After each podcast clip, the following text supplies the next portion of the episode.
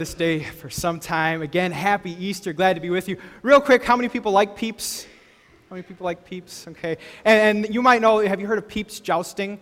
Uh, parents are going to be real happy I tell you about this. Peeps jousting, you take um, two toothpicks, put one in each peep, hit microwave on, and then they go at it, you know. And so, uh, parents, you can thank me later for giving you this advice. Um, but peeps jousting. Um, but that's not what we've gathered. I actually want to talk today, um, get things going, talking about famous tombs, famous tombs across the world. Uh, the first famous tomb I wanted to show you is from Egypt, actually one of the ancient wonders of the world. It is the tomb for uh, Pharaoh Khufu is actually buried here. I can go to Egypt and see that.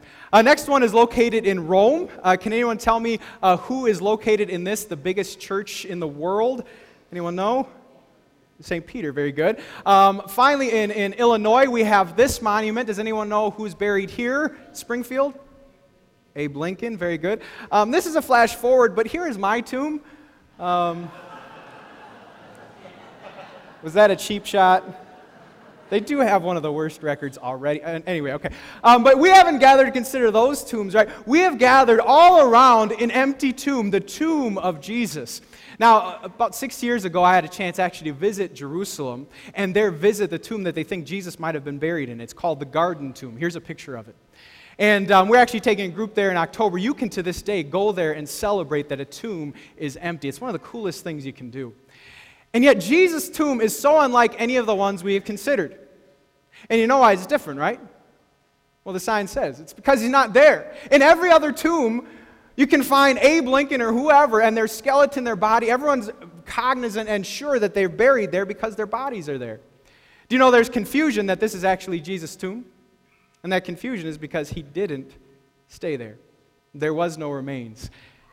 And so we've gathered to see what an empty tomb means. And really, this is the pinnacle of the Christian faith an empty tomb.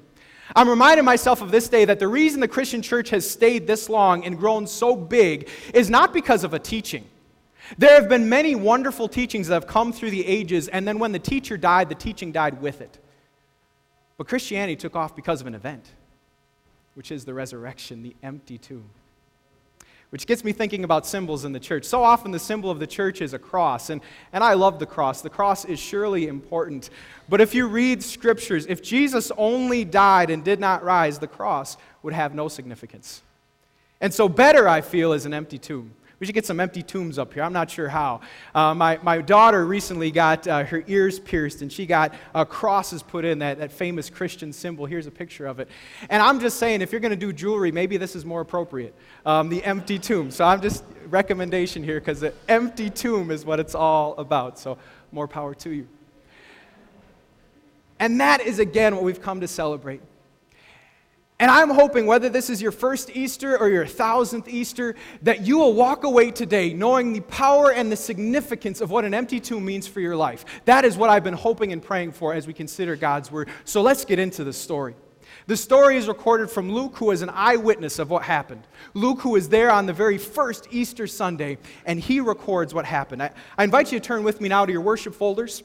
Page 7 it's listed before you.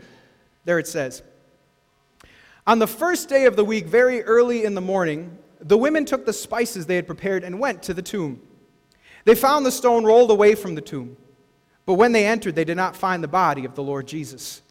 While they were wondering about this, suddenly two men in clothes that gleamed like lightning stood beside them, and, and these were angels. Um, that, that's what the Greek signifies it's a messenger or an angel. In their fright, the women bowed their faces to the ground. But the men said to them, Why do you look for the living among the dead? He is not here. He has risen. Remember how he told you while he was still with you in Galilee the Son of Man must be delivered over to the hands of sinners, be crucified, and on the third day be raised again. Then they remembered his words. When they came back from the tomb, they told all these things to the eleven and to all the others. It was Mary Magdalene, Joanna, Mary, the mother of James, and the others with them who told this to the apostles. But they did not believe the women because their words seemed like nonsense. Peter, however, got up, ran to the tomb, bending over. He saw the strips of linen lying by themselves, and he went away, wondering to himself what had happened. You heard the angel announcement He is not here, He is risen. May God bless our discussion of these words. I want you to know do you know what it is to be confused? I think this is the classic picture of confusion. Anyone do the far side graphics? Why won't the door open? And I think confusion is an apt discussion because we just had tax day. And uh, just a quick poll how many have ever done taxes by hand, the written form? Yeah, and so you know when you deduct the standard deduction, what you get is a migraine, right? I mean, it's just, it's, it's craziness. It's very, very difficult. And, and, and confusion is, I believe, as we transition, maybe an apt picture of the spiritual state of things. Maybe in America. You see, in America, we are no less spiritual today, but I think have a lot more questions. You know, a microcosm of confusion that's going on in this world uh, was a, a, movie called Noah. Movie Noah came out. Anyone see this? Um, I actually had to see it. It was fun. It was action flicked. Um, it, was, it was fun for me to see what it was like to get all those animals on board. You had the birds and the creepy crawlies and lions, and that's craziness. But as one who grew up in church, the rest of the story was kind of a head scratcher, right? I mean, uh, spoiler alert, but like, why is Noah on a quest to kill babies? That's, that's weird. And that's not the story, by the way. Um, but it just gives an example of how we get so many different messages and so many different stories. And the age we live in is like, well, what can we really trust? What can we really believe? Is Hollywood true? Is the Bible true? I, I don't know. You know, and so much of the spiritual state could be summed up by this the question mark.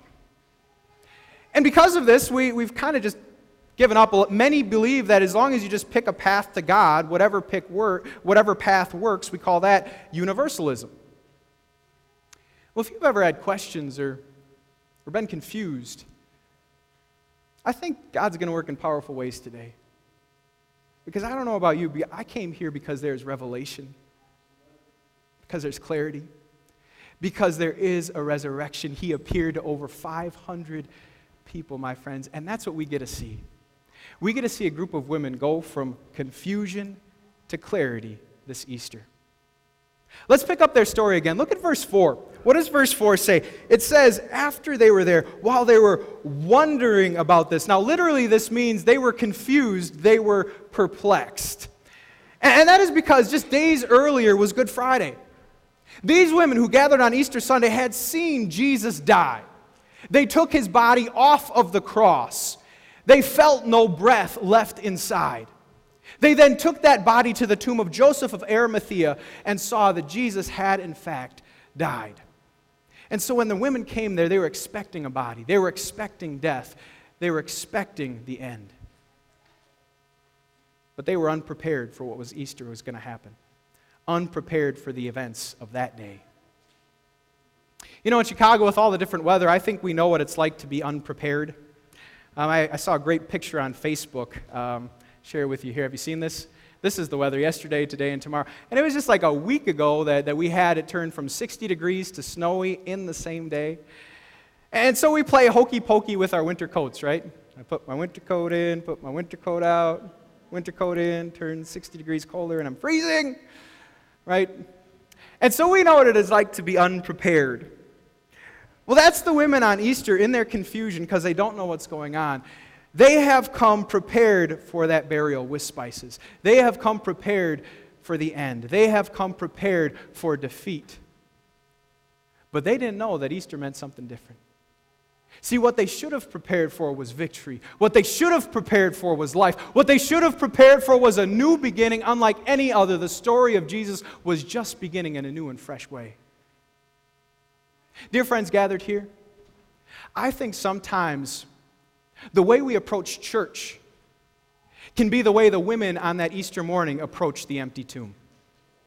I believe at times we can approach this gathering as some lifeless, sad ritual. But, dear friends, we need to know what the resurrection means. And what the resurrection does is it brings clarity to our gathering. That's the first thing it clarifies. Church is a word for gathering. That's the Greek for gathering.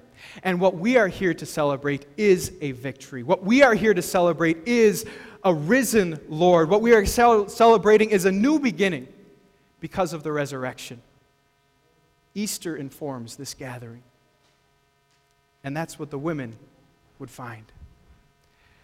And so we turn to them and we hear now how they changed from confusion to clarity. Look at verse 4 once again. Verse 4 says, While they were wondering about this, suddenly two men in clothes gleaming like lightning stood beside them. I went back to the first Easter and I thought, how cool would it have been to see an angel, right? And to see these flashing clothes, you know, going off. And I consider what God has left you with this Easter. I am that messenger. And I went to Macy's and I couldn't find anything flashing, but I tried to look for my best flashing thing today to be like the messenger, and this is all I got. and so, what I recognize on this Easter Sunday is that the messenger on Easter is way less cool. But I tell you, the message has never been cooler or greater because I share the same one. What is the message now? Let's look at verse 6 and verse 7. It says, He is not here, He has risen. Remember how He told you while He was still with you in Galilee the Son of Man must be delivered over to the hands of sinners, be crucified, and on the third day be raised again. I share that same message. And you know what the message is like? It's like that of a lost child. I was reading the news, and interesting news came out of Lincoln, Nebraska, of a mom who lost her toddler boy. She was washing some dishes, not paying attention, and her three year old actually walked out of the apartment. She didn't know where he went. She called the police, and, and thankfully, they found him really quickly. What he had actually done is gone out of the apartment, gone across the street into the bowling alley, and he got himself stuck in this. Now, that is just crazy and determination. What he was going after was all those stuffed animals. He actually went through the prize tunnel, digging his ways until he was in the midst of all those prizes. Now, the good thing is he was finally released. It took 10 cops who finally played the game, got the claw, and. no, someone had the key and released him. But, dear friends, spiritually, we're the same. We're those lost children who, at one time or another, had wandered away from God. Maybe not in the pursuit of stuffed animals, but in the pursuit of a sinful desire. You see, we all have this sin inside of us, and sometimes it's, I want more money, I want more fame, I want my way over God's way, I, I want what I want. And it keeps us locked away from God. But the story of Easter is that our God so loves us, He would not be content to leave us lost but that He would find us. He would do all He could. And that is the message the angels announced and that this messenger announces that Jesus was handed over to sinners. And when he was handed over to sinners, this was no accident. This was not bad luck. This was an event that was planned before the creation of the world, that all history was waiting for this moment. That the Son of God would be handed over to sinners so we could be handed back to God. And so Jesus says to Judas, Do what you came for, because Jesus knew exactly what he had come for, for you and I. And the message of Easter that the angels proclaimed and I proclaimed is that he was crucified. Because we were locked away. We were locked and unable to get out, and we needed sin to get out of our way. And so Jesus gave his life on the cross. And in so doing, he eliminated what separated us. He opened the door, and he was the key to release us back to our Father. He then proved this passage which says that greater love has no one than this to lay down one's life for one's friends. And then the final part of this message is that on the third day, on the third day, he rose again. And this means that he was death's undoing. This means that all who believe in him will too have an empty tomb. This means all who are gathered in this place have the hope of glory, and that is not a fading hope, that is not an unsure hope. This is a certain guarantee that is unbreakable. That is what we've gathered to celebrate this day. Praise be to God for this message. And one of the things I love about this passage is verse 8. Look at verse 8. It says, Then they remembered his words. The light bulb went on. And so, what I see the resurrection doing is the resurrection brings clarity to the message. And see, we live in a world where many other spiritual messages will be you better find yourself.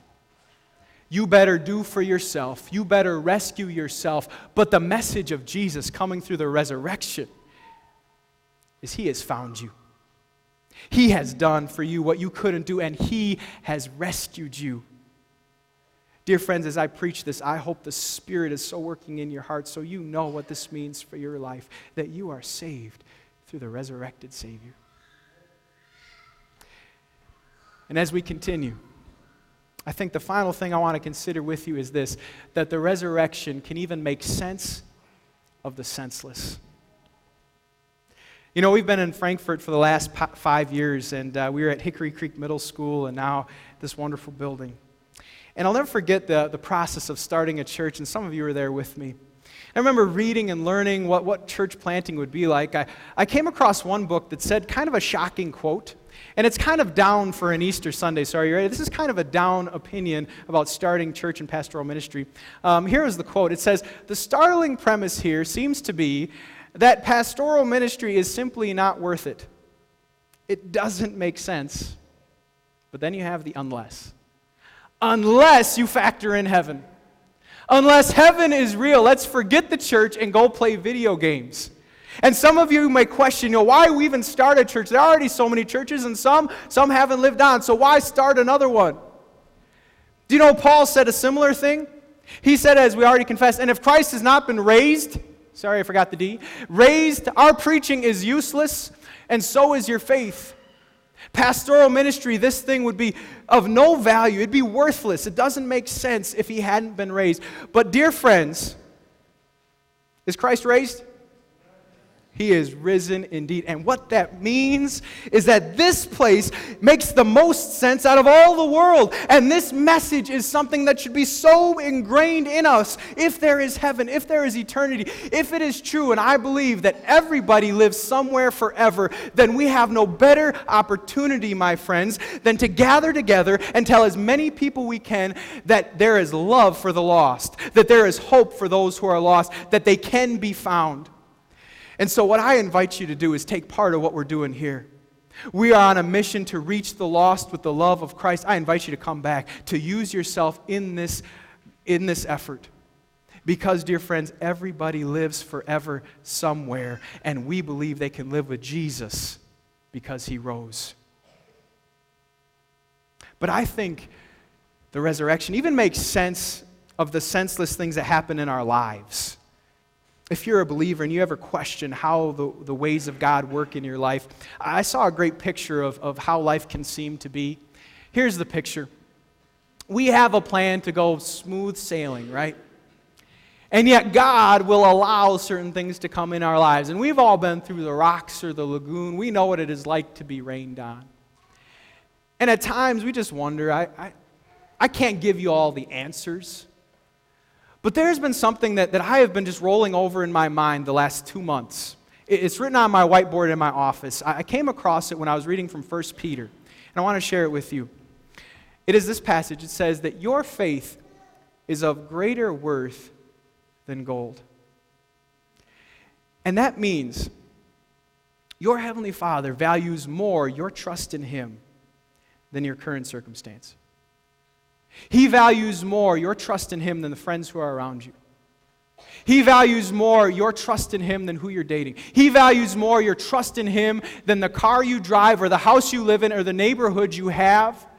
And, dear friends, I believe He will do whatever, He will do whatever and more if He leads you to trust in Him even more, if He leads you to hang on to Him even more. Because have you ever been riding your bike and it was smooth sailing? I remember riding my bike, and what I would do is I'd test my limits and take my hands off the handlebar. Do you know we can do that the same? That when life is too easy, what we unfortunately do is take our hands not off the handlebar, but off of God. And God says, no, it's not going to go that way.